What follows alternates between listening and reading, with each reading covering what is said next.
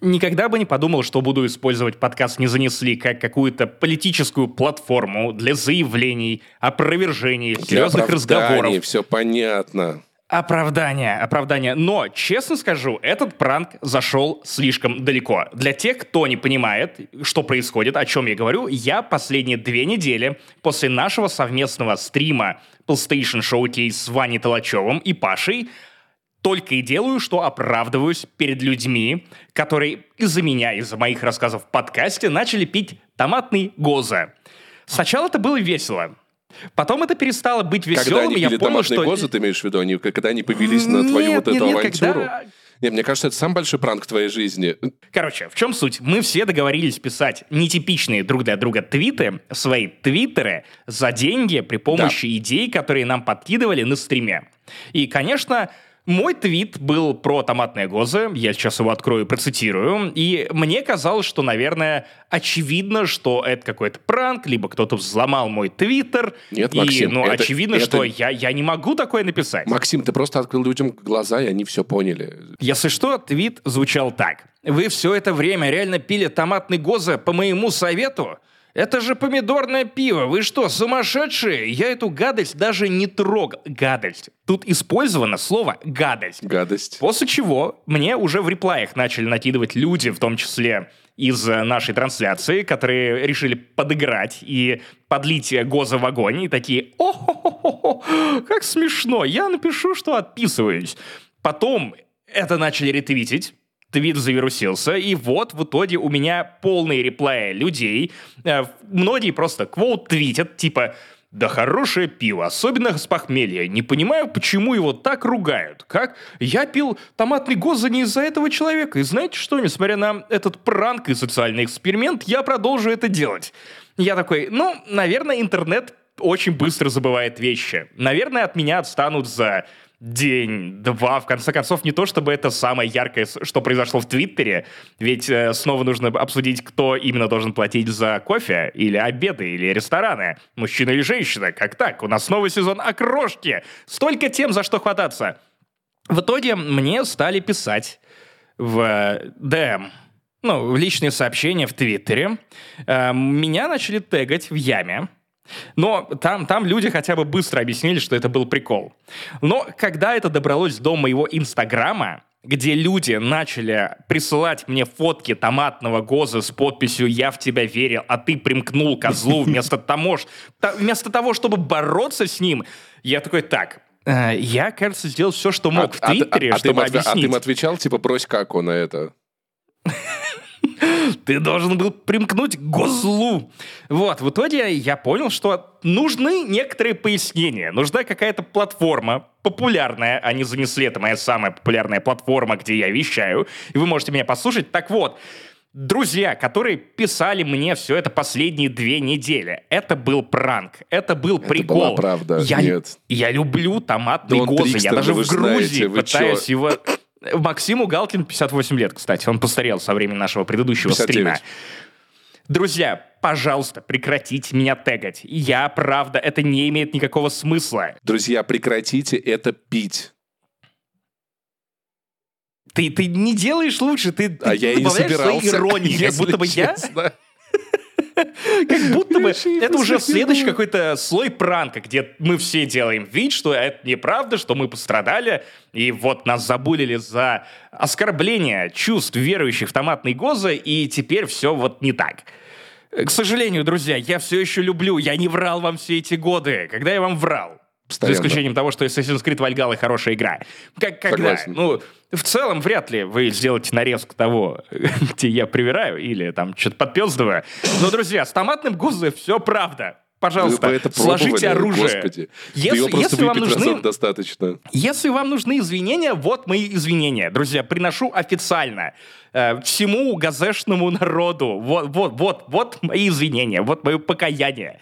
Хотите, я на коленях запишу шортс для Ютуба, где я буду пить томатный гозы и плакать, и э, признаваться в том, чего не совершал. Вот это, кстати, помогло бы, да, мне кажется.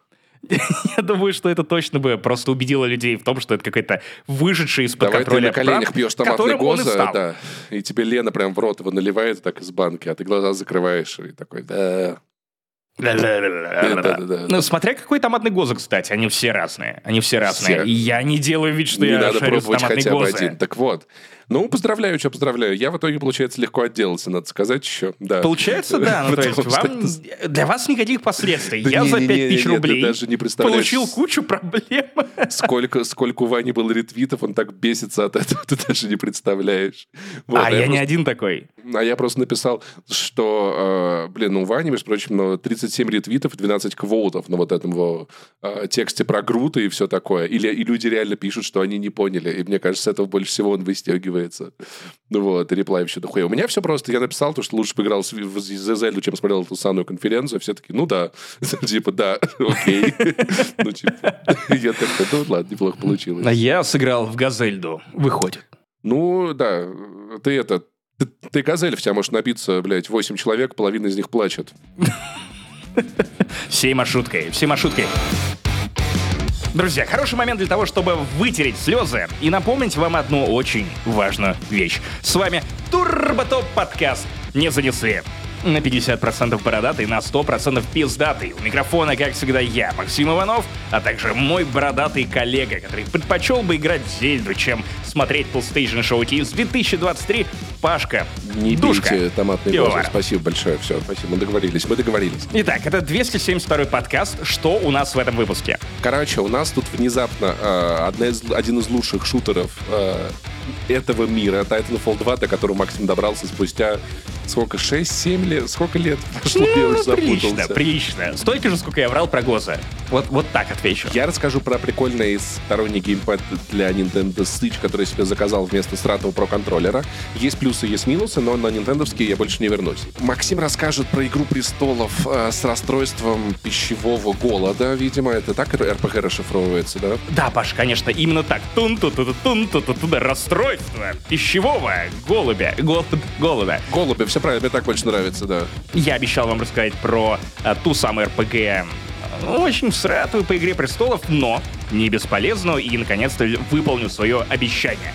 Я человек слова, если только мне не заплатили 5000 рублей, чтобы я напиздел в Твиттере. Интересный факт про пищевые расстройства, очень коротко. Ты знал, что пилоты на самолете должны есть разную еду?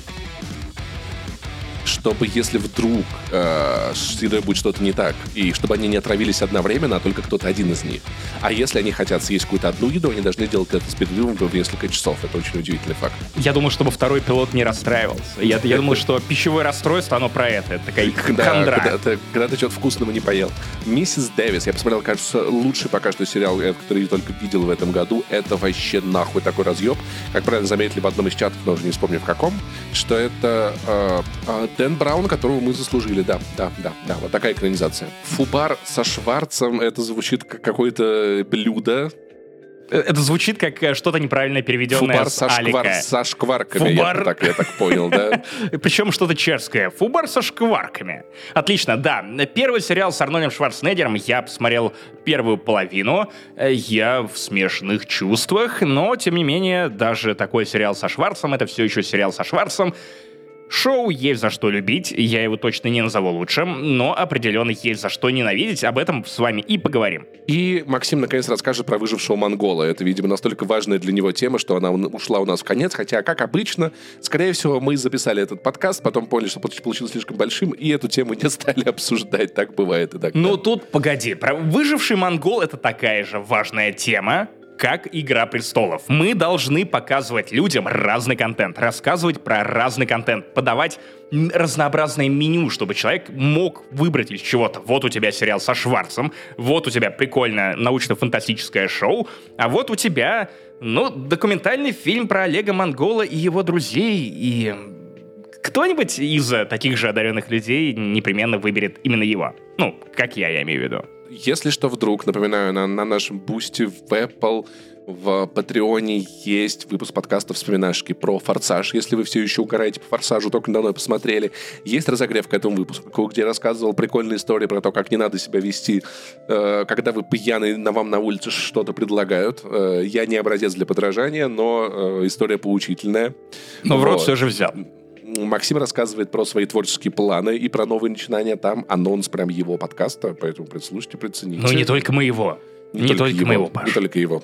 Хорошо, не только его подкаст, а анонс. Разогревы ждут вас там же. Boosty, Patreon, Apple Podcast. Спасибо большое всем, кто подписывается, всем, кто поддерживает нас. Благодаря вам у нас есть и монтажер, и хостинг, и все дела, и, и картиночки. можем покупать, и еду можем есть, и вообще просто вообще супер-пупер от души. Вот, спасибо вам всем, вообще супер любовь. Ну или если у вас есть просто доступ, я не знаю, к любой платформе, где вы нас слушаете или смотрите, то, ну, оставьте там отзыв, э, поставьте оценку. Чем выше, тем лучше. И нам приятно, и вам не сложно. И это поможет нам чуть выше вскарабкаться в чарты Apple и других подкаст-приемников. Ну что, э, какой-то такой 272 выпуск подкаста не занесли. Погнали. Поехали.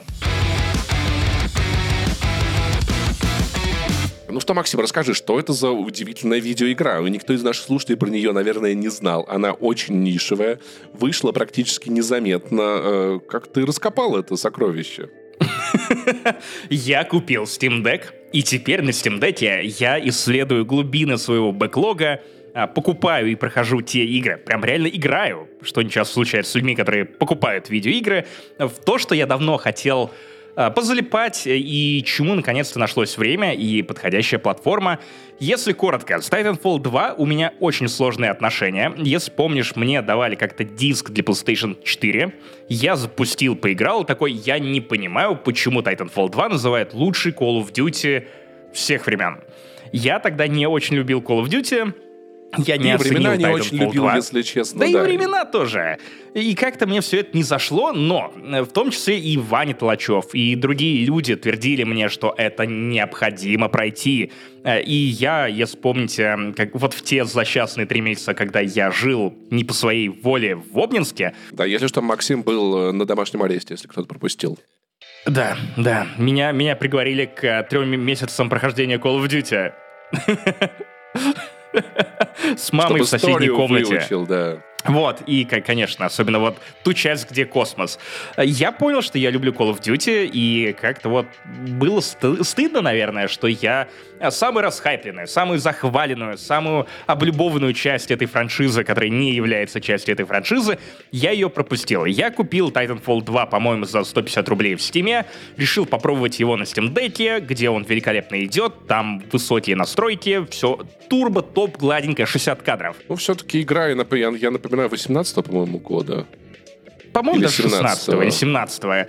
И, э, короче, э, сюрприз, сюрприз. Люди, да. которые твердили мне все это время, что Titanfall 2 круто, оказались чертовски правы. Да? Если вы, как и я, не очень любили Call of Duty сами по себе, или вы игнорировали сюжетную кампанию Titanfall 2 по той причине, что ну зачем, ну какая сюжетная кампания у мультиплеерной игры, что я там не видел, просто поверьте мне. Поверьте мне, это глупые предубеждения, которые просто заставляют вас игнорировать очень классную видеоигру.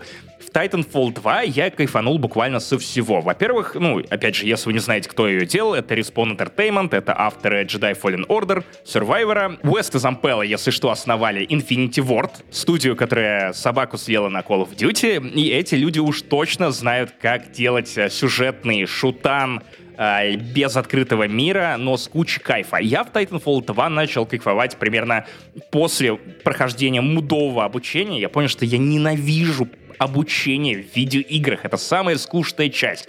Я ненавижу узнавать новое. Когда мне что-то рассказывают, я хочу просто... Я хочу просто ворваться в кучу... В гущу, вернее, в кучу я не хочу врываться. Я уже играл в «Игру Ничего нового хочу, чтобы все старое было. Ничего. Я хочу узнавать в процессе, а не вот тебе полигон, вот тебе что-то еще. Я такой, не Вот. После этого начинается раскайфовка. Насколько в Titanfall 2 круто просто передвигаться по карте, насколько она динамичная, подвижная. Ты сейчас, мы сейчас про мультиплеер такого... или про сюжет? Я, я все еще про сюжет. Я угу, про супер, до мультиплеера да. еще не добрался. Я боюсь, что уже карты, поздно. Нет? В мультиплеере? В сюжете наоборот, ну типа, ну ладно, не, не, не, не, там коридор, продолжай. это типичная Call of Duty, она максимально коридорная, заскриптованная, есть арены, которые побольше, но э, там прикол в том, что ты можешь прыгать по стенам, и у да. тебя есть двойной прыжок, и... И у тебя есть Титан! И Титан, в которого ты можешь запрыгнуть и дать пиздов, и Титан тоже ощущается иначе. Он такой тяжеловесный, у него куча видов оружия, ты постоянно их комбинируешь, ты сражаешься с другими титанами. Это так пиздато. То есть ты получаешь удовольствие от стрельбы, от того, как звучит оружие, от того, как, как оно нарисовано, выглядит. Возможно, Titanfall 2 теперь моя любимая Call of Duty после Infinite Warfare. Э, преступно недооцененной части с Джоном Сноу. Да, и Titanfall 2 в итоге тоже оказался недооценен, но, возможно, проблема больше в мультиплеере. Сейчас ты прав, в него врываться супер поздно, потому что уже на старте мне было немного больновато, ну, то есть там тем более на ПК там остались только супер-пупер нагибаторы утащаторы, которые используют вот этот вот трос невероятным для акробатических номеров. Я просто посмотрел на это понял, что это имба, но я не хочу учиться им пользоваться и перестал играть в Titanfall 2 нахуй в принципе. Но компания была, конечно, пиздатая. Ты ее прошел целиком или еще? Я прошел ее целиком за 3 или 4 уровень вечера. с заводами. Уровень с заводами это просто нахуй как Марио должен был выглядеть и играться. Да, я, я в этот момент и понял, насколько мне не хватает круто реализованных прыжков и бега по стенам в других играх. Причем не только в шутерах от первого лица, где это еще сложнее реализовать, но и в каком-нибудь Принце Персии, в Assassin's Creed. В Jedi Fallen Order есть. Да, есть, но все равно джедай, Кал Кэссис там не настолько ловкий, и управление в любом случае менее отзывчивое, чем в Titanfall. В Titanfall 2 я исполнял какие-то совершенно невообразимые акробатические трюки с распрыжками, э, стрельбой, двойными прыжками, и я такой, господи, как будто бы не я за геймпадом сижу. И как же я люблю этот чудесный момент, где э, Титан бросает пилота вот так вот через пропасть. Боже, как он хорош. И финал Titanfall 2, это же это буквально второй Терминатор, когда в игре нет сюжета, если что. Ну, он, есть, но он настолько номинальный. Это нарратив Есть. через... Ну- Ну, ну он, не, не- он не, даже не настолько проработанный, как в Call of Duty. Это просто классная сюжетная кампания с разными сценариями, где тебе просто прикольно стрелять. Но финал все равно пробивает тебя на слезы из-за того, что, ну, тебе, тебе жаль вот эту жестянку. Ты к ней привязался уже, да. У Да, вас да, Но и- Поэтому, кстати, в Infinite Warfare такое тоже было. И пересмотри теперь мое видео с Канобу смешное, которое я делал про Titanfall 2. Оно классное, типа, оно, оно, оно хорошее было. Наверняка. Было время, И- когда я пытался быть видео-геймданки. И, кстати, у тебя отлично получалось. Спасибо, Очень жаль, спасибо, что мы спасибо, потеряли спасибо. этого Пашу Пивоварова. Ну, что поделать, да, Но такая жизнь. Мы, мы обрели Пашу Пивоварова, у которого 55 подкастов. Ну, пока что 549. За что я уважаю Titanfall 2, так это за то, что... Ну вот Call of Duty очень часто ругает за то, что геймплея нет. Ну, ну просто нет. Вот если не брать мультиплеер, это просто агуша гейминг для людей, которые такие, я взрослый, а взрослые игры определяют то, насколько эти игры жестокие. Можно ли там стрелять в голову или нет. Если нет, то это агуша гейминг. Ну, Плюс-минус, да, в целом, да. Ага. Нет, ну окей, нет, ну окей. Это выглядит как что-то настоящее. Ну, то есть, как что-то прям, что-то реальное. Ну, ты видел Call of Duty? Ты Очень видел- ты многое видел там похоже Зельду? на пластик. Ты видел Зельду? Зельда не... Там Зельда похоже на местами кажется пластик. более живой. Короче, я не об этом говорил, я про то, что в Titanfall 2 есть совершенно великий геймплейный уровень. и Я подобного... Вот сколько лет, опять же, назад игра вышла, я в современных С, Call of Duty телепортерами? подобного не видел.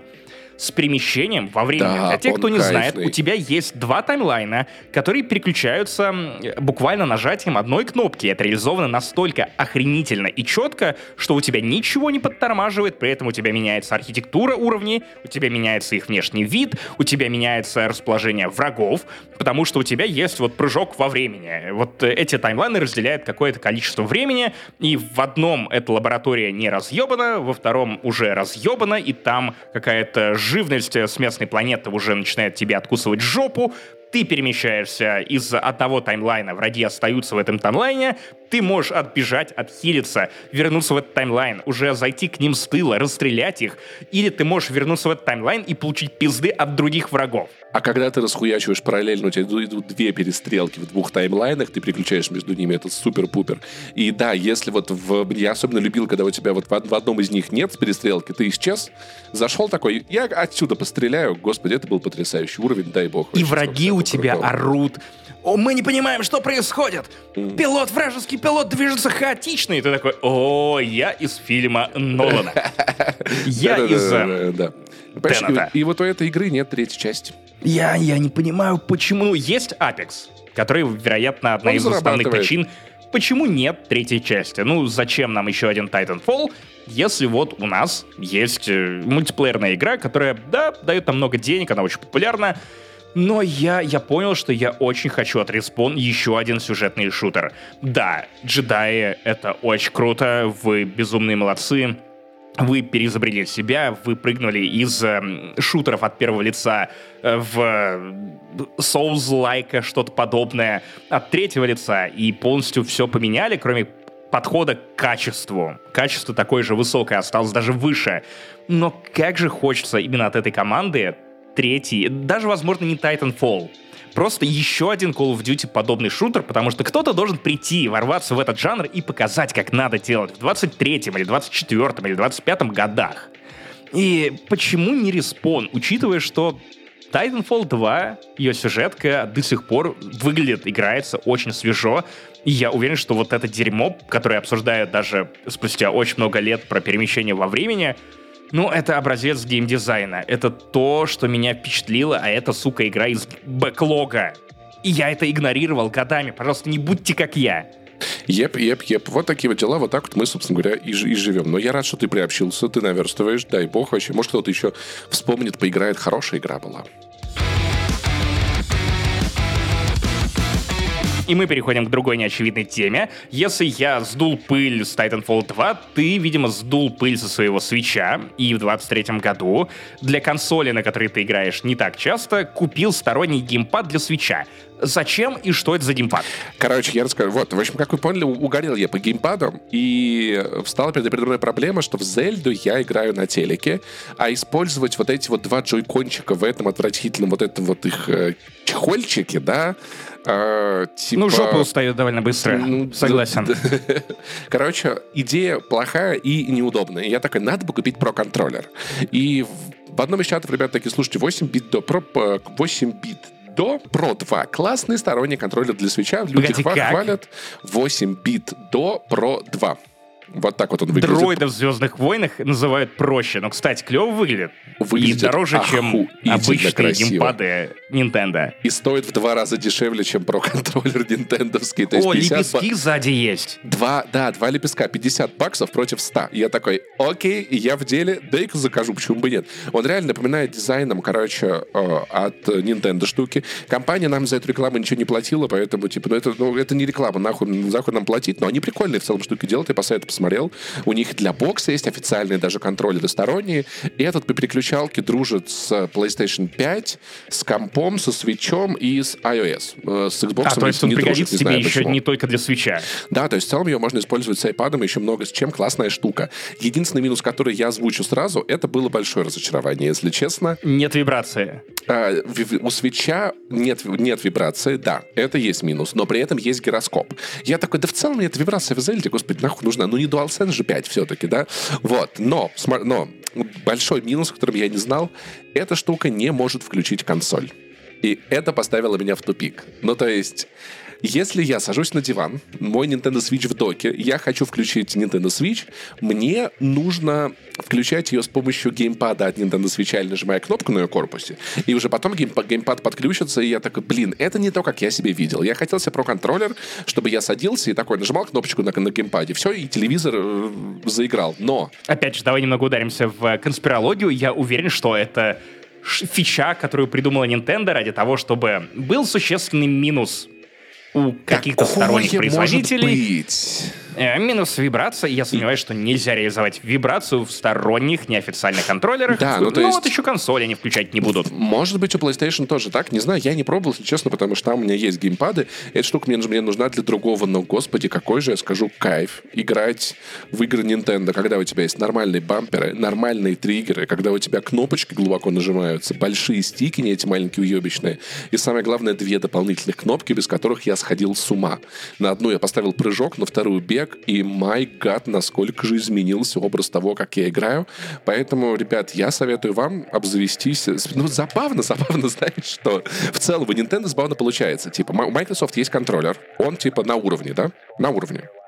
Но mm-hmm. у них есть Elite Pro контроллер, и он разъеб нахуй. У э, PlayStation есть контроллер DualSense, он на уровне, но у них есть DualSense Edge, это разъеб нахуй. У Nintendo есть Pro контроллер, который, ну, нормальный, типа, чуть-чуть хуже, а чем... А ты, ты им тоже пользовался? Да, когда я работал на Канобу и на, на, на DTF, я иногда с, с, с работы их таскал, чтобы поиграть. Да, то есть я много на них играл, но это, это понимаешь, уни... про контроллер Nintendo, это он, э, он обычный.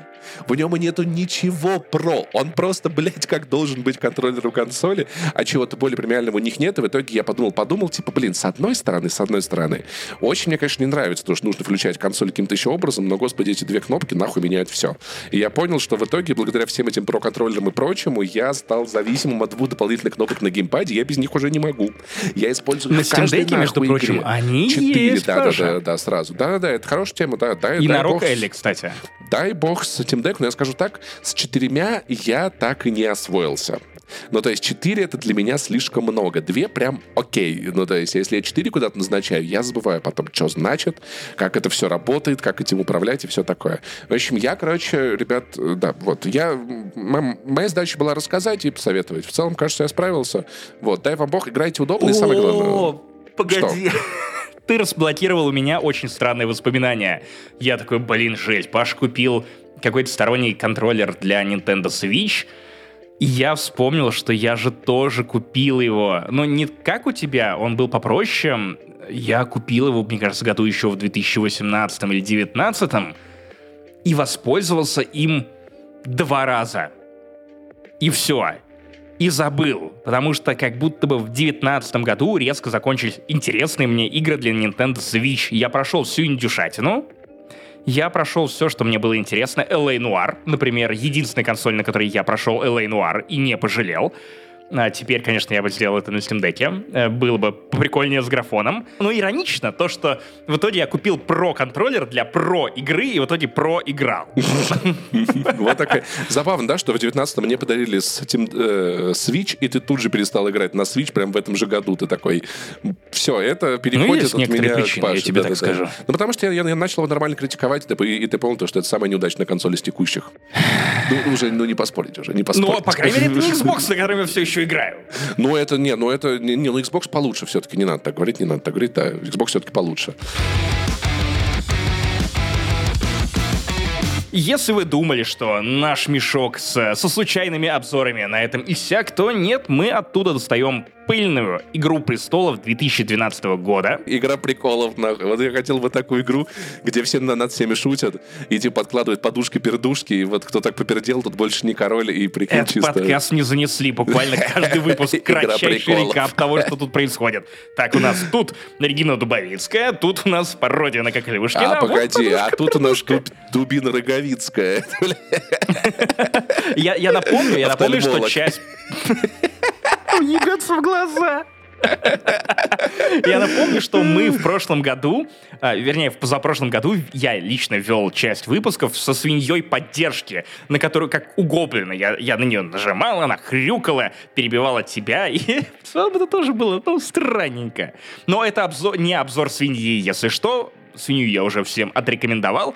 Это рассказ про «Игру престолов». Как я уже говорил Паше в других подкастах, я безумно скучаю по «Игре престолов», и как будто бы выход Дома Дракона, про который мы записали спешл, отдельно его послушайте, на мой взгляд, довольно прикольный разбор того, что нам показывали в сериале, и м, заявление наших мыслей, как будто бы выход Дома Дракона только разбередил старую рану. За это время я уже простил все грехи Игры Престолов, именно сериалу. Новой книги все еще не вышло, поэтому я боюсь хвататься за книжную серию, ведь ну да, я за год-два прочитаю их, а следующую книгу ждать черт знает сколько уж лучше, я не знаю. Инвестировать время в Брэндона Сандерсона, дочитать «Колесо времени». Я уже на седьмой книге из 15. Я почти, почти осилил эти кирпичи по тысяче плюс страниц. Э, в итоге лучшим, лучшим пластырем на эту рану, вернее, даже, наверное, не обычным пластырем, а никотиновым пластырем, для меня стала очень сратая игра 2012 года, которую я уже проходил на PlayStation 3 году эдак в 2014-15, но не смог пройти ее из-за бага, и в итоге я увидел только половину игры. И знаешь что? Вот я очень боялся, что я зря вернулся и раскопал эту стюардессу. По итогу нет. Игру престолов 2012 года можно и нужно ругать. Это То технически устаревшая да. игра. Она отвратительно выглядит. Человек, который дизайнил эту игру, скорее всего, я не знаю, занимался декорациями аншлага или, или чего-то настолько же отвратительного и ужасного. Ш- программы шутка за шуткой, кривого зеркала. Потому что иначе это никак не объяснить. Технически и геймплейно игра отвратительно реализована. Опять же, напоминаю, разработчики выпускали патчи, и эти патчи делали что угодно на PlayStation 3, кроме как исправляли мой критический баг, когда меня просто зажали враги. Я ничего не мог сделать с тем, чтобы пройти дальше, выйти из этого коридора блядского. В итоге я, я сомневался, думал, ну, это первая игра, которую я прохожу на Steam Deck, стоит ли оно того, я купил за 62 тысячи рублей охренительный портативный компьютер играю вот, вот в это говно. В итоге э, мне это, правда, помогло немножко нужду в «Игре престолов» снизить. И дело в том, что все хорошее, что есть в этой игре, это ее вселенная, ее сюжет и ее персонажи. И как интерактивная книга с необязательными вкраплениями сраного геймплея, это сработало на отлично. Я как будто бы посмотрел офигительно написанный приквел к первому сезону «Игры престолов», который еще и сделан и поставлен так, ну, поставлен не в плане режиссуры, ее тут просто нет. Я впервые встречаю игру, где режиссура отсутствует как класс. То есть они, тут, тут просто ничего нет, кроме переключения камеры, которая иногда улетает куда-то, где не видно персонажей. Это, это просто какой-то невообразимый уровень, особенно когда перед э, заставкой «Игры престолов» видишь HBO. Ты такой, ну, не, ребят, это, это конечно, кстати, было боев, зря. кстати, на Dragon Age похоже, я хочу сказать. Боевка похожа на Dragon Age, но к ней мы еще вернемся чуть позже над сюжетом работал Джордж Мартин, и это заметно. И, очевидно, его консультанты тоже помогали подпиливать этот сценарий, и он прям добротный. Это «Игра престолов», нулевой сезон, которого, вероятно, мы не заслуживали особенно в таком исполнении, но которого так как будто бы не хватало. И ты понимаешь, что этой истории не хватало «Игре престолов» только тогда, когда ты ее проходишь, такой, а это имеет еще больше смысла. Герои просто в восторг. Вы играете сразу за двух персонажей, э, ну, как обычно это бывает в «Игре престолов», у вас есть несколько точек зрения, с которых рассказывается эта история, и в какой-то момент их пути пересекаются, и случается сюжетный поворот. Э, первый герой Морс, человек с очень кислым ебалом. И хорош, не зря. Это, это, это бывший лорд, очень знатный лорд, который пошел против Тайвина Ланнистера э, во время восстания э, Бартеона, и в итоге он отказался убивать э, маленькую девочку и ее семью, и за что, в общем-то, ему предоставили выбор, ну, либо мы тебя казним, либо ты отправляешься на стену и э, прозябаешь до конца жизни в лютом холоде, охраняешь ее и э, в целом думаешь о том, стоило ли идти против Ланнистеров. Ответ, ответ неоднозначный. И особенно, когда ты узнаешь весь контекст этой ситуации в финале, ты переосмысляешь все, что было сделано э, этим персонажем, и Ланнистерами в том числе, и понимаешь, что история очень трагична. И трагизм — это то слово, наверное, которое больше всего подходит к этой «Игре престолов», Дело в том, что какого героя не возьми, у всех судьба настолько пошла по пизде, и тебе настолько их всех жаль, что ты такой, ну, я не знаю, что я сам бы делал в этой ситуации.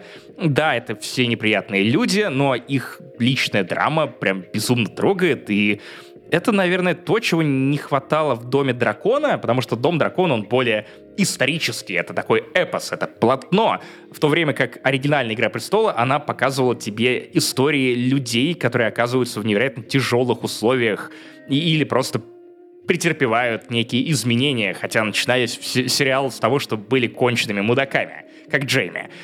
Вот, э, тут ты прям ловишь вот это самое чувство преображения героев, их раскрытия, тебе интересно копаться в их прошлом. Второго героя зовут Алистер, это жрец Рглора, который... Буквально э, персонаж момент... из Dragon Age Origins. Да, да, да, он херачит огнем, у него, у него есть отравленные клинки, его можно прокачивать.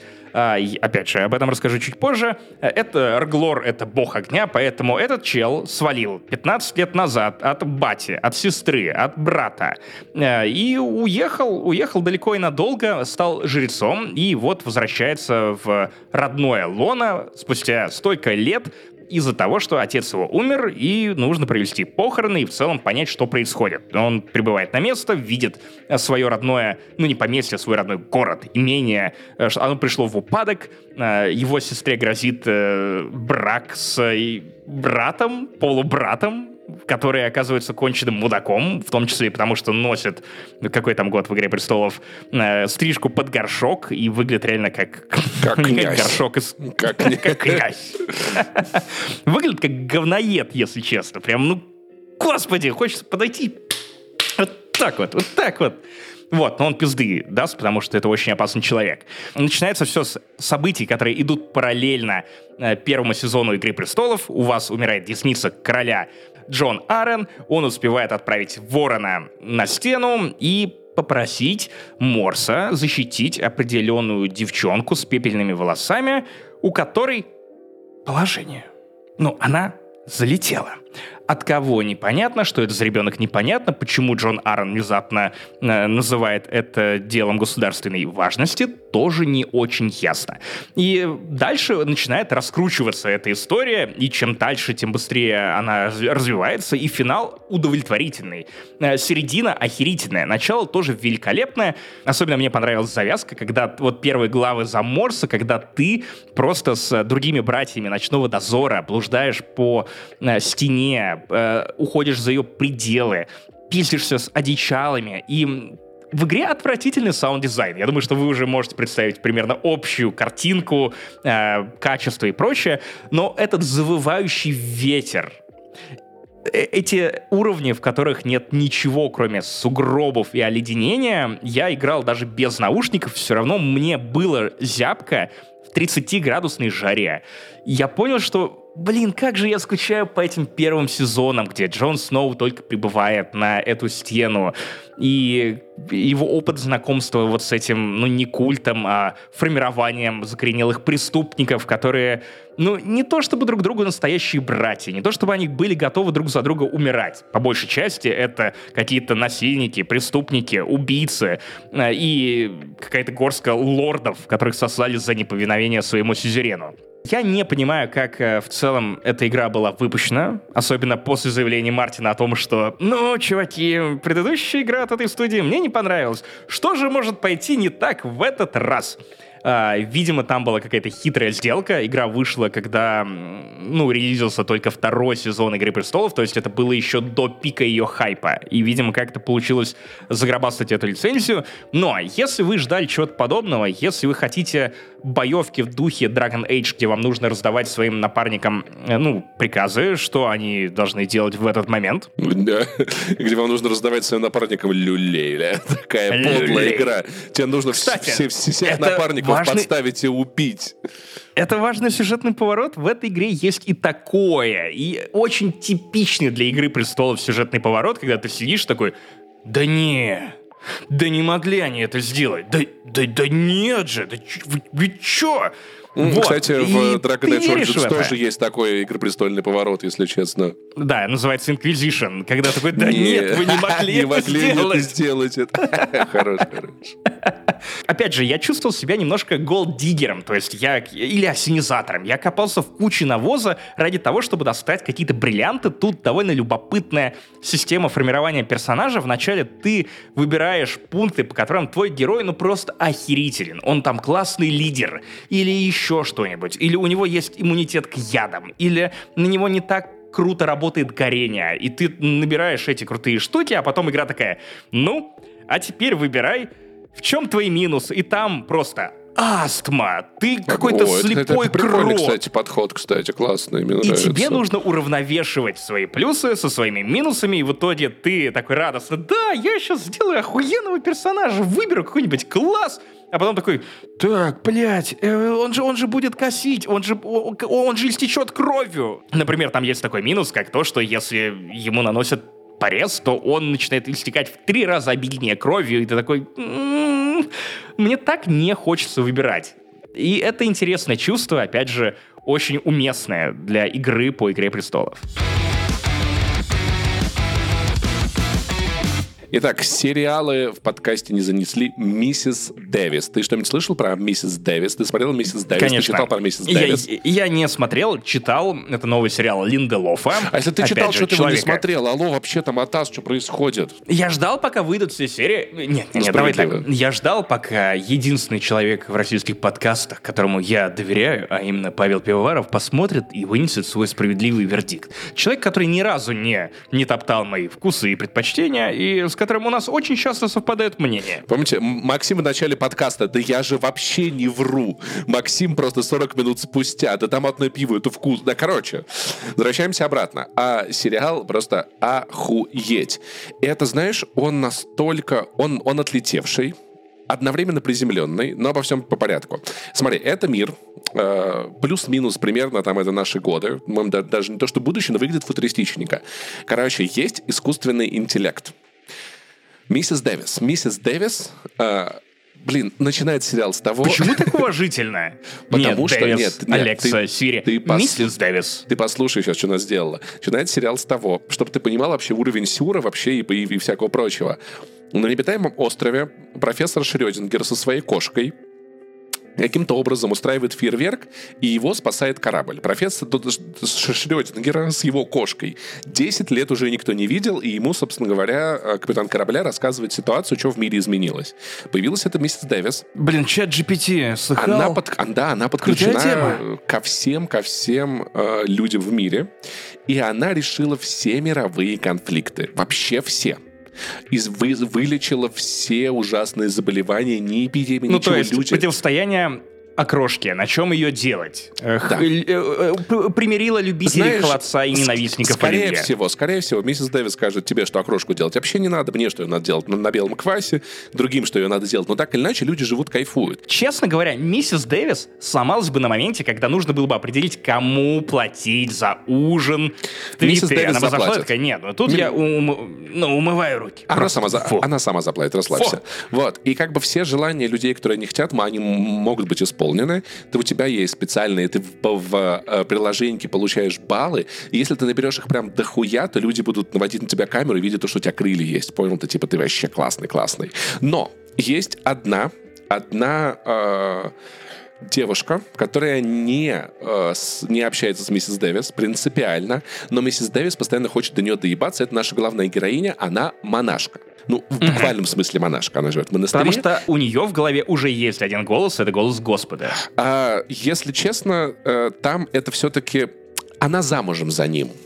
Ну, типа, она, она, Эм. она замужем за, ну, типа, ну, Иисусом, понял? Ну, она же невеста Иисуса, вот, в конце концов. Ты понимаешь, да? Вот. Нет, и, э, погоди. Она, она же э, рабыня Божья, она не невеста Божья. Погоди, там... Это правда, там, там есть герой Иисус. У католиков э, монашки это как бы невеста Иисуса. Я даже я гуглил, кстати, почему так, я не нашел, но нашел смешной анекдот про то, как э, типа двое подвивших. Нет. Послушай, Ты понимаешь, что мы послушай. рассказ про нечто очень технологичное свели к советским анекдотам? Это не советский анекдот, это я надеюсь. Вот, короче, как э, двое э, подвыпивших евреев лезут через э, стену монастыря. Значит, настоятельница, нас- настоятельница Анекдот про евреев, серьезно. Ну, послушай, послушай, подожди, подожди, другой. И мать настоятельница такая, вы что, вы что сюда лезете? Здесь живут не, э, невесты Иисусовы. Вы кто такие вообще? Мы родственники со стороны жениха. Вот, вот такой вот такой анекдот. Он вроде не оскорбительный, если честно, мне кажется, Ну никого не оскорбляет. Вот, так вот. И да, там есть Иисус как персонаж. А, Более того, я немножко забегу по буквально, это первая, вторая серия. А, Что-то типа того, да, но как бы, но немножечко по-другому, немножко по-другому. А, И в, конце первой серии миссис Дэвис очень классная, у нее она супер-пупер умеет показывать фокус, у нее родители фокусники, но у нее тяжелая судьба, что-то случилось с отцом, непонятно что, вот, так или иначе, она как бы на зла на миссис Дэвис, не хочет с ней общаться принципиально, но так или иначе получается, и в конце первой серии это диалог, где миссис Дэвис говорит, что я исполню любое твое желание, но мне надо, чтобы ты сделала одно буквально, одно, чтобы ты нашла священный Грааль. И в целом как бы поисками действительно в стиле э, очень такого, знаешь, комиксового Диана Дэна Джонса. Брауна. Ну, скорее Дэна Брауна, скорее комиксового, да. э, с саморефлексией, отсылками. Там есть как бы друг э, главной героини, который ей помогает, и он такой... Мы серьезно, мы летим в Англию, чтобы э, Искать Грааль. искать, искать меч короля Артура. Это так избито, это так, это такое клише. То есть он как бы сам себя осмысляет. И плюс ко всему сериал еще безумно наполнен каким-то совершенно, совершенно пизданутым контентом. То есть есть организация, которая помогает главной героине. Там вообще э, главный герой супер-пупер вояка, такой накачанный в майке, похожий на Дюка Нюкима, планирует операции со взрывами, бомбами, бюджетом, подводными лодками, всем таким. И я, главное, включаю и такой, «Н- ебануться, конечно. Ну, типа, ну, первая серия, прям, прям, прям там происходит столько совершенно внезапной ебани. Ну, Очень, дальше-то очень- будет более послушай, медленно. Послушай, дальше будет еще более, еще более пиздец. Вот тебе прикол Да из первой ладно. серии. Вот тебе прикол из первой серии. Там миссис Дэвис с другими монашками да, должны они отвезти Джем в город неподалеку. И они останавливаются перекусить мороженым, потому что, видимо, одна из монашек подслушала миссис Дэвис, заманила их в ловушку. Они едут по дороге, и там киоск ф- фруктовый лед, монашка за рулем такая, ой, я так любила его в детстве, но мать настоятельница нам сказала, никаких трат, никаких трат. И следом появляется такой же киоск, э, фруктовый лед, по вторникам бесплатно. Она такая, сегодня же вторник. Вот. И они останавливаются там перекусить фруктового льда. И тут на горе неподалеку из э, с помощью гигантского увеличительного стекла, установленного на крышу Нивы, Нивы, понимаешь? Где-то, где-то я, на если юге честно, Америки. я потерял нить, потерял нить, я не понимаю, ты описываешь второй сезон двух холмов или это все еще послушай. Линделов? И с помощью этой вот линзы гигантской злодей наводит луч так, чтобы весь джем в машине э, главной героини взорвался и подставить ее и съебывается от нее на Ниве нахуй трехдверной. Я такой, вы что вообще творите? И он сохраняет этот А почему темп на Ниве? весь. Я не знаю, братан, просто Нива, я не знаю. Ну, типа, может быть, он был русский, я не уверен, но это, блядь, Нива в, в Техасе. Я не, я не знаю. Это, это пизданутая вещь. И он сохраняет градус пизданутости, при этом глубокости. Понятное дело, достаточно банально напрашивается конфликт, что как бы вот у людей есть голос в голове, но теперь этот голос не как всю нашу историю, а теперь он реально что-то делает, да, как бы кризис веры, да, о том, какое вера занимает место, какой технологии занимает место в жизни, оно очень классно переосмысляется, что еще круто, что этот сериал заканчивается одним сезоном. Я не знаю, будет ли второй, но как бы здесь как бы все, ну, все, с чего он начинался, он, он закончился, Да все, как не нужен. да, ну то есть абсолютно законченный такой очень классный сезон, и я дико кайфанул. Это, это удивительно, это очень странно. С кучей отсылок к поп-культуре, и к «Звездным войнам» есть отсылка, к «Миссии невыполнима», и в «Индиане Джонс», я думаю, тоже, да, где-то там что-то будет закопано, поэтому я очень-очень-очень советую, совершенно безумное. Единственное, что вот я понял, смотря этот сериал, меня жутко заебала южноамериканская эстетика, как она, вот стереотипная Ты южноамериканская не эстетика. любишь южную готику. Ну, короче, ра- вот эти родео, вот эти вот шляпы, вот эти вот дебильные штуки, вот знаешь, как у ковбоев тут висят, типа вот этих галстуков блядь, Ты мудацких. был в Техасе? Или ты Нет. видел, что происходит в Техасе? Как одеваются реальные политики из Техаса? И, э, В смысле, как, так, что ли? Ну да. Бля, пиздец. Ну, короче, ну просто я не был, я... я... Если без шуток, это не гиперболизация. Это реально очень популярная штука. Техас все еще пытается сохранять статус фронтира, где всякое может случиться, в том числе и сеттинг для вестерна. Я как-то заебался, если честно, просто на все это смотреть, все эти пустыни, поэтому, когда сериал начал путешествовать по разным точкам, я прикололся. Он увлекателен, там не так много, там много, к сожалению, мест, где герои просто рассказывают истории. Ну, то есть, где не то, чтобы, знаешь, вот главные герои, они там какое-то расследование ведут, они просто куда-то приезжают, и там они что-то узнают. Но все истории сняты красиво, трогательно, я советую очень сильно, потому что как бы это глубоко и про религию, и про современное общество, и развлечься, ебать, как прикольно. Знаешь, мне, наверное, местами это напомнило трассу 60 по уровню безумия. Вот, кстати, хорошая аналогия. Вот без шуток. Ты помнишь трассу 60? Я не особо. Кроме той, той сцены с эм, надгробием. Ну, короче... Я anyway. пересматривал ее по другим причинам, если понимаете, в отрыве от остального фильма. Вот. И уровень безумия, внезапности и всякого такого, то есть какой-то магии, витающей в воздухе, он примерно вот на таком уровне. И дай бог вообще этому сериалу всего хорошего. Очень советую не пропускайте, он уже вышел целиком. Смотрите, кайфуйте, дай вам бог всего хорошего. Пикок, вообще молодцы. Что-то снимают, нормально получается. Обоссанный член, кайф. Аминь, хотел я завершить этим Хок это повар на корабле, дурак. Ну что ты, господи, всему тебя учить надо. А, Учите точно. английский, да, а то что вы как лохи. А теперь мы обсудим сериал, который я не могу так же страстно, лобызательно хвалить, как ты похвалил миссис Дэвис. Это «Фубар» с Арнольдом Шварценеггером. И в последнее время я очень много думаю о том, что в карьере, наверное, любого популярного киноактера 90-х, 80-х наступает момент, когда, ну вот, нужно принять решение и сказать, что да, теперь я начинаю играть в сериалах. Если вы грамотно разыгрываете свои карты, то вы отправляетесь в Apple TV или еще в какой-нибудь престижный стриминг, например, как Харрисон Форд. Ну а если вы не очень понимаете, что происходит со стримингами, где классно и качественно, где вам могут скормить что-то не очень понятное и неудобоваримое, то вы отправляетесь на Netflix. И вот представь ситуацию. Ты Арнольд Шварценеггер, который, ну, уже далеко не Я на пике своей карьеры. блядь, мне нравится. Он уже не Губернатор. губернатор. Последние годы он играет либо в «Неудержимых», либо в каких-то бэшках суперпроходных, кстати, на либо в двух «Терминаторах» отвратительных. А, Это оценочное суждение, оно не требует дискуссии, неудержимая, супер скучная ебанина, если честно. Я поддержу, особенно третью Согласен. часть. Я Они только- снимают я- четвертую внезапно без Шварца. Я только первую видел до середины и такой, господи, конечно, ну, знаешь, а вот она вот настолько, настолько вот, вот искусственно этими нитками связанными, да, и при этом, понимаешь, там ничего, кроме вот этой ностальгии, э, Так, мразотства. О, во второй части он говорит «А, Back. Это потому, что он вернулся, и там еще Брюс. Уиллис, о, господи, и Чак Норрис. Э, Пуля в него не летит. Так, блядь, ну...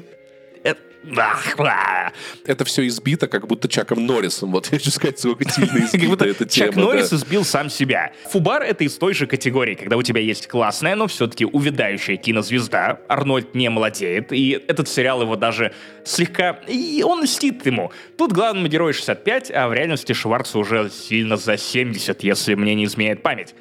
Э, Это сериал, который, с одной стороны, отлично подходит Шварцу. На мой взгляд, Арнольд, как будто бы мы лично знакомы, но Арни, как будто бы я мистер Вселенная, который выкладывает с ним фоточки в Инстаграм, а именно Александр Невский.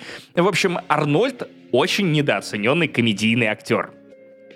Я понимаю, что он в целом не великий актер, ну, что бы он ни играл, будь то драма вроде Мэдди, он хорош в экшенах, потому что там особо играть не нужно, нужно выглядеть круто, а Арнольд Шварценеггер умеет выглядеть круто. Это основное качество э, кинозвезды 80-х и 90-х. Но когда Арни пытается в комедию, получается блять, ну интересно. То есть у него настолько странная, необычная, нетипичная подача и тайминг шуток, интонации, с которыми он произносит эти фразы, шутки, панчлайны, ванлайнеры, что ты такой, ты, ты даже не понимаешь, это плохо или это так плохо, что уже хорошо, или это просто хорошо. И Арни, разумеется, это лучшее, что есть в Фубаре. И каждый раз, когда он произносит какой-то отвратительный ванлайнер, какую-то простейшую шутку, обыгрывающую ситуацию вокруг него или со злодеями или что-то еще, ты такой... Блять, я смеюсь, потому что это смешно, или потому что мне нравится Арнольд Шварценеггер, который э, к своим 70 стал выглядеть как гигантский плюшевый медвежонок, очень добрый, который бегает вокруг своей дочки и квохчет. И ты, ты вспоминаешь просто фоном те видосы про то, как он гоняется вокруг своего поместья за маленьким пони на велосипеде или кормит этого пони морковочку у себя на кухне, у него еще собаки классные, ты... Какая, ладно, меня унесло как-то в другую степь. Но э, Фубар — это э, шпионский сериал. Э, главный герой — ЦРУшник, который отправляется на пенсию. Но, конечно же, происходит нечто такое, что заставляет его отменить свои планы, вновь вернуться в игру, и узнать кое-что интересное о своей семье. Если что, это не спойлер, это полили во всех трейлерах абсолютно с самого начала. У Арни, у героя Арни, есть дочь, которую он обожает, в которой он не чает души, э, и он задаривает ее подарками, пытаясь извиниться в том числе за вечное отсутствие по работе. Его семья, за исключением матери, с которой он уже в разводе 15 лет, как не в курсе, что вообще-то, ну, он ЦРУшник, и он агент, который творил кучу-кучу дичи, проворачивал самые нелепые, страшные, странные операции по всему миру, влиял на мировую политику, а дома он просто мужик, который пытается обнять э, свою дочь и подарить ей миксер.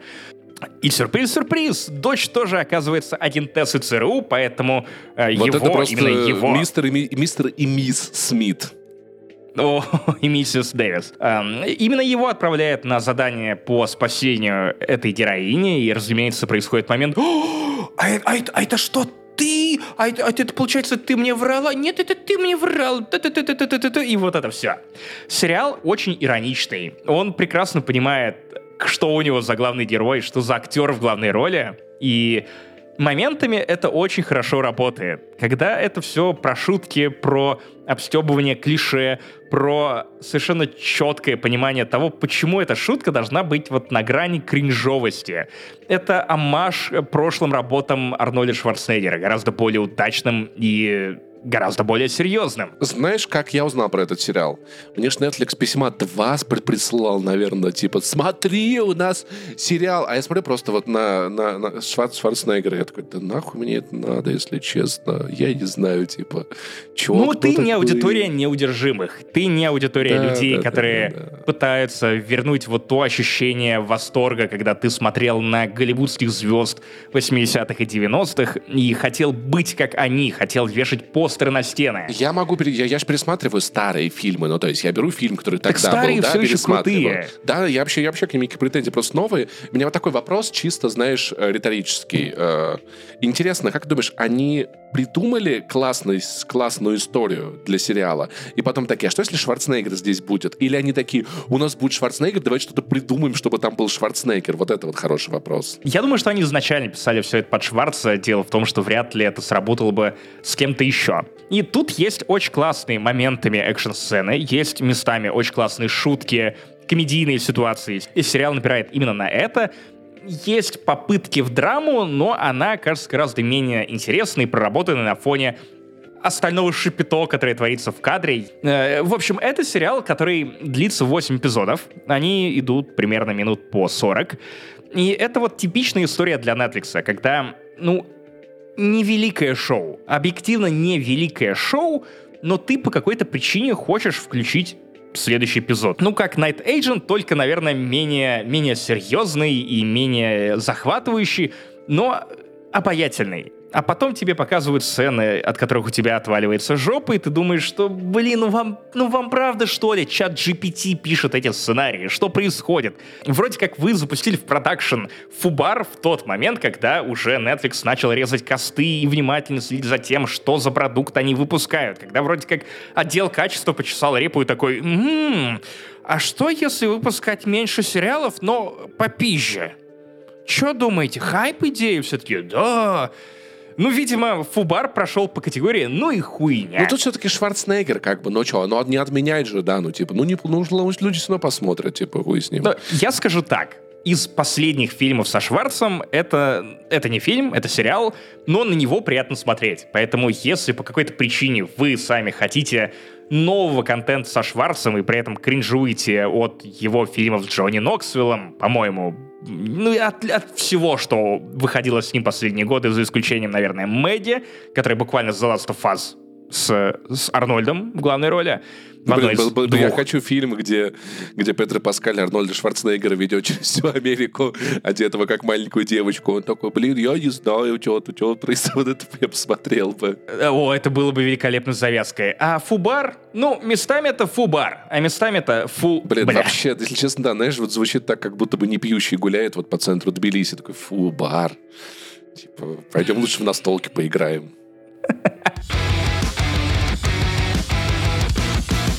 И мы переходим на неизведанную территорию, на чернозем, который пропитан мочой, калом, странными вещами. Опять же, если вы не любитель трэш-контента, то, в общем-то, тут уже можно выключать. Напоминаю, что мы доступны Да, в это Патреоне, будет, это будет на не, не про историю ни в коем случае, да, нет такого, что Максим про Чингисхана посмотрел, такой, слушай, там вообще пипец, конечно, да. Ну, то есть, реально там тяжело было, да, но империя, ну, кстати, забавно, как она исчезла, она просто исчезла, нахуй, такая забавная империя была. как э, иголка в студии сена. Короче, «Выживший монгол» — это документальный сериал из двух сезонов. Второй сезон выходит прямо сейчас, о нем чуть позднее. И это, пожалуй, самое депрессивное, обескураживающее, бьющее тебе под дых зрелище, которое После я «Игры застал... престолов» РПГ, конечно. Слушай, если бы замутить такую РПГ с персонажами документального сериала «Выживший монгол», то, блять, мы бы продали столько копий. Две. Короче, если вы не в курсе, Олег Монгол — это э, бывший, вероятно, алкозависимый, и не только алка, который проживает в Черногорске, в республике Хокасия. Это не, И- Монте... э, не Монтенегро, если Нет, что. вообще нет. Если только есть такой одеколон, которым они горло получат. В общем, это довольно известная в интернете личность, между прочим, связанная с э, «Не занесли». Он записывал поздравления мне э, на день рождения и со свадьбой. Я обещал залететь в подкаст «Не занесли», и это есть под запись, я это не выдумываю. Вот такая у нас мультивселенная безумие, которая схлопывается. Олег Монгол, Иришка Чики-Пики, э, Безумный Пашка, а также другие Мстители — это персонажи вот этих гостинок и странных э, квартир с облупленными стенами, где, ну, просто синяки из Хакаси, которые бухают, дерутся, ебутся, и э, в какой-то момент все начали почему-то смотреть видео с этими героями, что у них происходит. Есть древо отношений между Олегом Монголом и другими подобными персонажами. То есть реально как в «Игре престолов». То есть ты можешь отследить таймлайн того, как все это происходило. При этом Олег Монгол реально стал популярным. Он из грязи вырвался в князе б- благодаря этому контенту сначала в Инстаграме, потом, по-моему, их забанили, они перешли еще куда-то. И вот документальный сериал про Олега Монгола можно посмотреть за деньги. Его нет на Ютубе, по крайней мере, легально. То есть там наверняка есть какие-нибудь перезаливы или реакты. Вот реакты дадут вам доступ вот к этому золоту, не знаю, хотите ли вы с ним соприкасаться. Он же реально выглядит как, как, как будто он Олег Мон- Монголум скорее.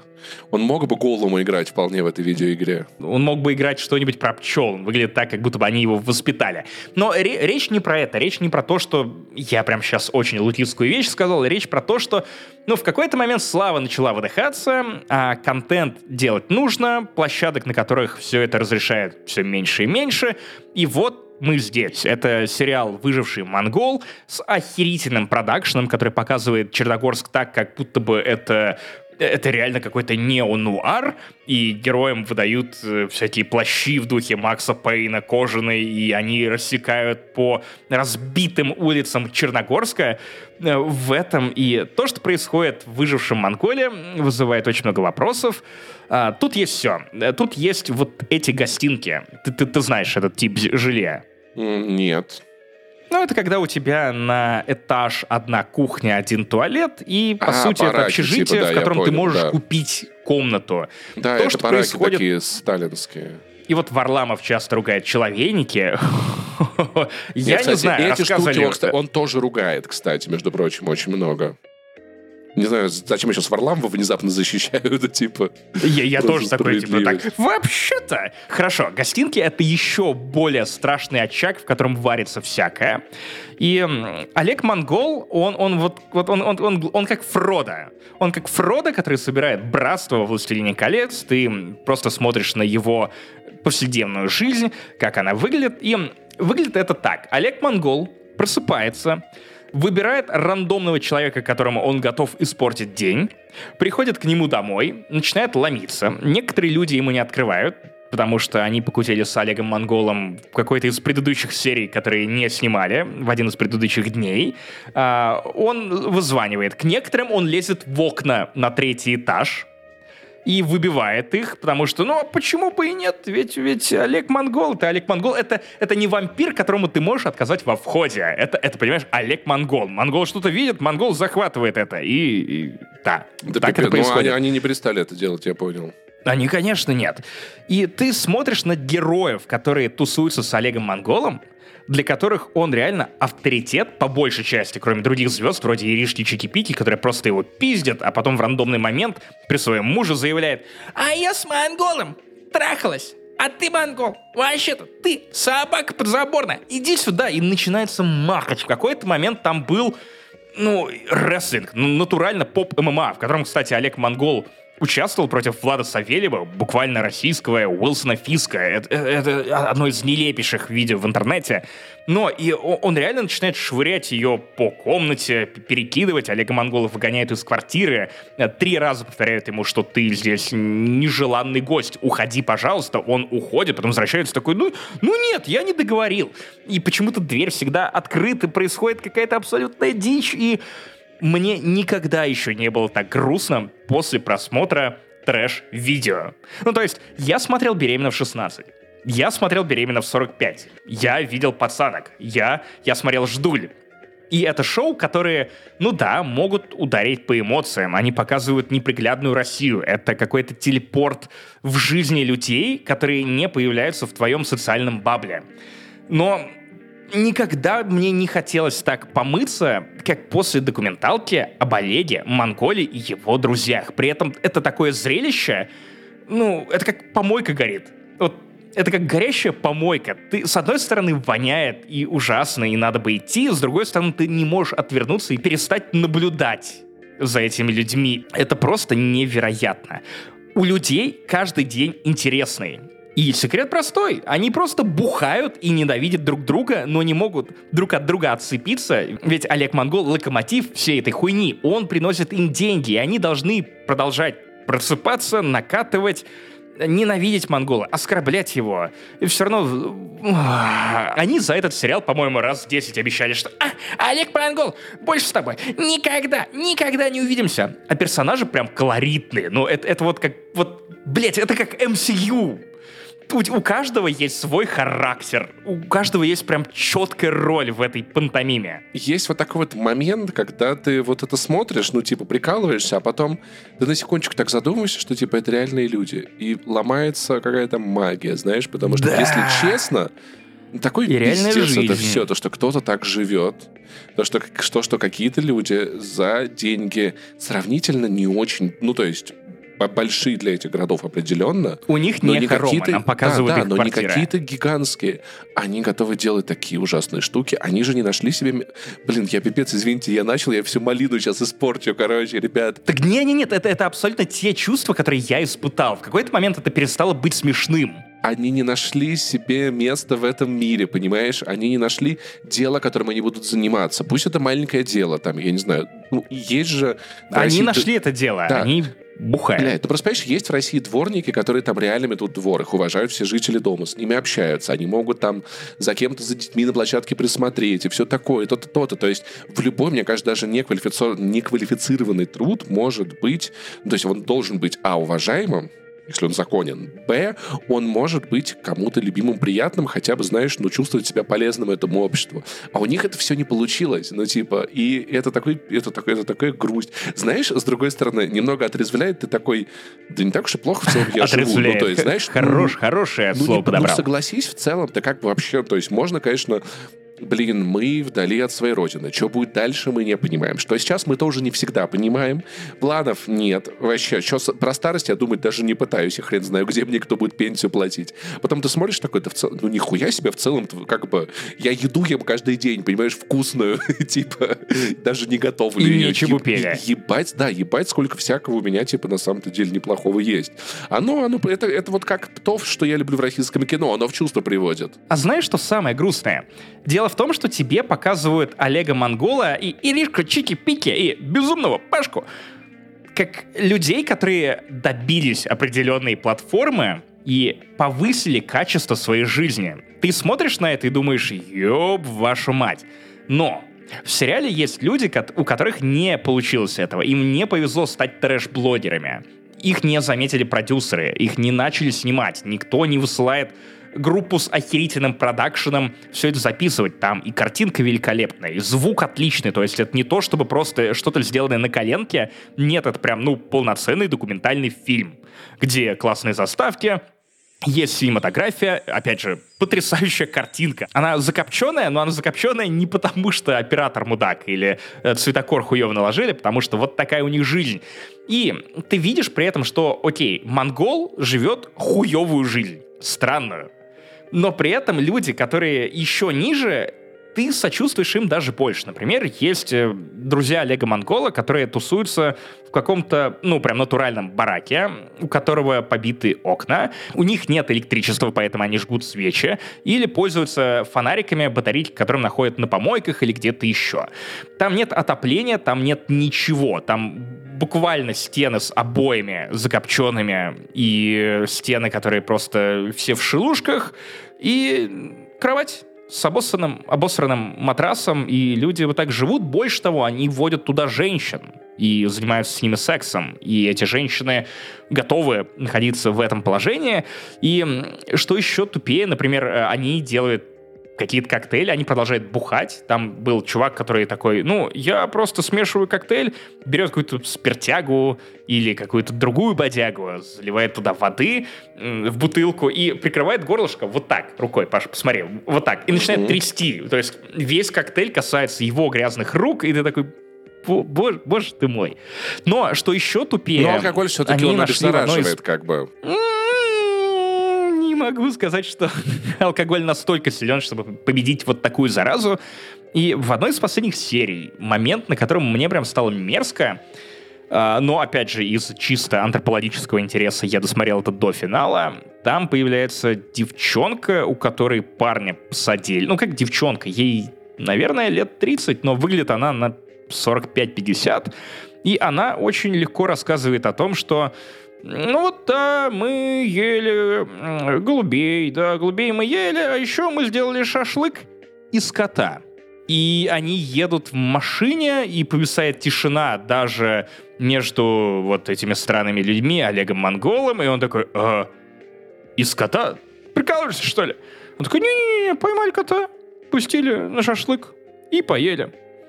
И я такой, ой-ой-ой-ой-ой-ой, вот я, пожалуй, блядь, не готов. Там есть второй сезон, Вроде как он гораздо менее мразотный, но смотреть я его, конечно же, не буду. Я ограничился трейлером, но вернемся к моей мысли про то, что это буквально MCU. Они весь первый сезон показывали тебе, в каждом эпизоде представляли нового персонажа. Они, правда, очень фактурные люди, очень фактурные люди с невероятно насыщенной жизнью. Секрет алкозависимых в том, что, ну, для того, чтобы попасть в приключения, тебе, в общем-то, ничего не нужно. Ты просто выходишь на улицу и начинаешь делать что-то. Приключения найдут тебя сами. В конце первого сезона появляется Руслан Дительман, другой Дон Корлеоне хакасских блогеров, который тоже вырвался из грязи в князи, купил родителям машину и, по-моему, квартиру. Это как раз тот человек, который э, экспериментировал с разной противной едой, ел кошачий корм, заваривал дошираки на да? пиве. Кайфарик, балдежа, да, это он. Балдежа, который, да? Это он, да. Это, это, это вот он. Он появляется. То есть там все железные люди, Капитаны Америка и Черные вдовы, Иришка Чики-Пики, э, и в дамке. Вот, они все появляются. А второй сезон — это уже вторые Мстители, где они к этой команде, во-первых, действия переносятся из Черногорска и Хакасии в Москву. Они всех этих людей привозят в Москву и начинают сталкивать с... Ну, это так, кроссовер, а снимают, по сути. Я пропустил, а снимают это Юлика Кузьма, да? Нет, нет, нет, реакты, реакты снимают, да. А Но само нет? шоу нет. Нет, Понял. нет, там, там прям качественный продакшн. Там очень-очень высокий уровень картинки. И реклама и, везде, да? Рекламы я не заметил. Единственное, что единственная реклама, которая, возможно, была, это реклама календаря Шойгу, где подпись «Тува! За Шойгу!» И это все висит Слушай, в квартире этом, кстати, очень за, странного за, чувака. Заметь, вот эти вот люди, которые просто на... Ну, то есть вот они, они упали, они ехали по социальному лифту, упали, провалились под землю, но из них никто не ушел, типа, по контракту никуда, да? Давай вернемся ко второму сезону. Мы к мысли про кроссовер. Дело в том, что к, к Феде Кочегару, к Иришке Чики-Пике, а также вот этому чуваку, который хочет вот так... Да, вот так вот, да. Эм, добавляют Стаса Борецкого, Должанского, а также снимают, видимо, ринг для того, чтобы они все перепиздились по правилам поп-ММА. И в этот момент я подумал, Значит, что... Это просто... Сам... У нас есть клик-клак-шоу дома, вот что это значит. Буквально... Деколон шоу дома. И, с одной стороны, это, это еще масштабнее, это еще эпичнее. Комментарии под трейлером второго сезона, это, честно говоря, меня обескураживают они. Ну, они настолько добрые, и люди реально это ждали. И типа, да, наконец-то, ну, качественный контент, на Ютубе снова есть что смотреть. Ну, не на Ютубе, на других площадках, где это продают. Но я такой, м-м". мне кажется, второй сезон, вот эта мысль не глядя, да, Второй сезон растерял искорку оригинала, где все было по-настоящему, тебе показывали, это реально было окном в жизнь подобных людей, а второй сезон это... Неуязвимые. Ну, дали денег, это неуязвимо. Да, о, как же ты хорош. Это, это вполне себе уязвимые. Уязвимые. Это скорее уязвленные, потому что я уверен, желудки у всех не в порядке. Короче, если вы хотите по каким-то причинам причинить себе немного боли, э, причаститесь к документалке про Олега Монгола, можете посмотреть избранные серии, если что, там нет сквозного сюжета. Это, это как «Доктор Кто».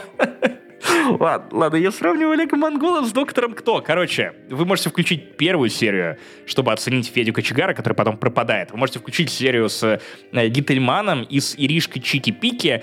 И вот тот момент, когда они приезжают в кафе, и Олег Монгол много куда залетает с фразы «О, вы тут еще работаете? Ночью? Класс? Ждали нас?» И я такой, блядь, вот я, я, я удивлен, что это заведение работает ночью, а во-вторых, скорее всего, оно работает как раз потому, что туда приходят люди вот, вот, вот такие. Причем приходят со своим, очевидно, со своим. Вот когда Иришка Чики, Чики-пики, а, э, достает водяру из-под стола и просто из горла ее... Блять, ладно, это, это, это вот никакой Балабанов, никакой Быков, никакой Звягинцев никогда в жизни не снимет тебе и не сделает никогда в жизни то, что Олег Монгол, выживший Монгол, вернее, умудряется сделать за 6, 7, 8 серий, сколько там, я не знаю. Это абсолютная чернуха. Вам просто захочется промыть глаза с э, водой великого Чулыма. Вот, вот как- как-нибудь так. Ну что, дай бог нам всем никогда не, оказ... не жить этой жизнью, и, и, и людям, которые живут этой жизнью, тоже дай бог не жить этой жизнью. Вот что я могу сказать. Да и да, пусть вас это бог сбережет. Я не знаю, как там это. Берегите себя и своих близких. О, хотя бы на эти коротенькие 7 дней. Итак, каким-то таким вышел 272 выпуск Турбо Топ подкаста «Не занесли». Ну ничего, так он вышел на Skype, мне понравилось, я приятное время провел, не знаю, как слушатели, мне нормально прям было. Понравилось тебе про Олега Монгола? Ведь Ж, лучше да, вышло, жесть, чем ты ожидал. Жесть, нахуй, да, но да, да. Кто но тебе это, еще это, такой расскажет? Это типа ты такой, ахаха, знаешь, я вот как это, как Кира Найтли с этого мема. Это же будет смеш... э, с... прикольная история, да? Да? И ты смотришь на меня такой, типа, нет, и я такой, да? Нет. Нет. нет. Э, это будет история Энакина Скайуокера блогеры, которым отрубают ноги. Еще у нас есть YouTube-версия, где вы можете смотреть на наши, ну, такие не особо уже молодые, но лица, и наблюдать мои реакции на Пашины шутки, или Пашины реакции на мои шутки, или рассказ про Олега Монгола. Все это на камеру запечатлено, и вы можете просто взглянуть на очень грустного, подавленного Пашу. Дай бог нам всем глядеть на грустно подавленного Пашу. Чтобы я был чуточку повеселее, можно подписаться на Patreon, на Пусти, на Apple Podcast. Можно подписаться, можно оставить комментарии, рассказать друзьям про этот подкаст. Типа, друзья, слушайте подкаст, послушайте, классный будет. Они Отзывы будут рады в Apple благодарят подкасты. вас. Да. Вот, напишите нам тогда и, и еще больше гадостей. Нет, там не так уж и много, кстати. Кстати, стало меньше гадостей, да, я уже привык читать. Каждую неделю мне прям сводка приходит. И не забывайте подписываться на наш YouTube-канал, не только потому, что там наши светлые лица, но еще и потому, что начинается сезон трансляций E3 заменителей. Мы уже провели одну PlayStation Showcase, впереди еще и Microsoft. 11 июня мы тоже будем ее стримить, правда, немножко пьяненькими. Я вообще буду делать это из Батуми на фоне моря. Ты вроде как приедешь из гор, буквально спустишься с горы, покажешь, да. как это делается. Пьяным. Ваня Толачев вроде как тоже должен участвовать. Звездного вот. Надеюсь, что ему будет повеселее, чем на шоу-кейсе PlayStation. В общем, какие-то такие у нас планы. Не забывайте про нас, ставьте лайки, пишите комментарии и слуйте друг друга в лобби. Только, только нормально, не травматично. Пока. Вы топ. Мы Торбо Топ. Пока.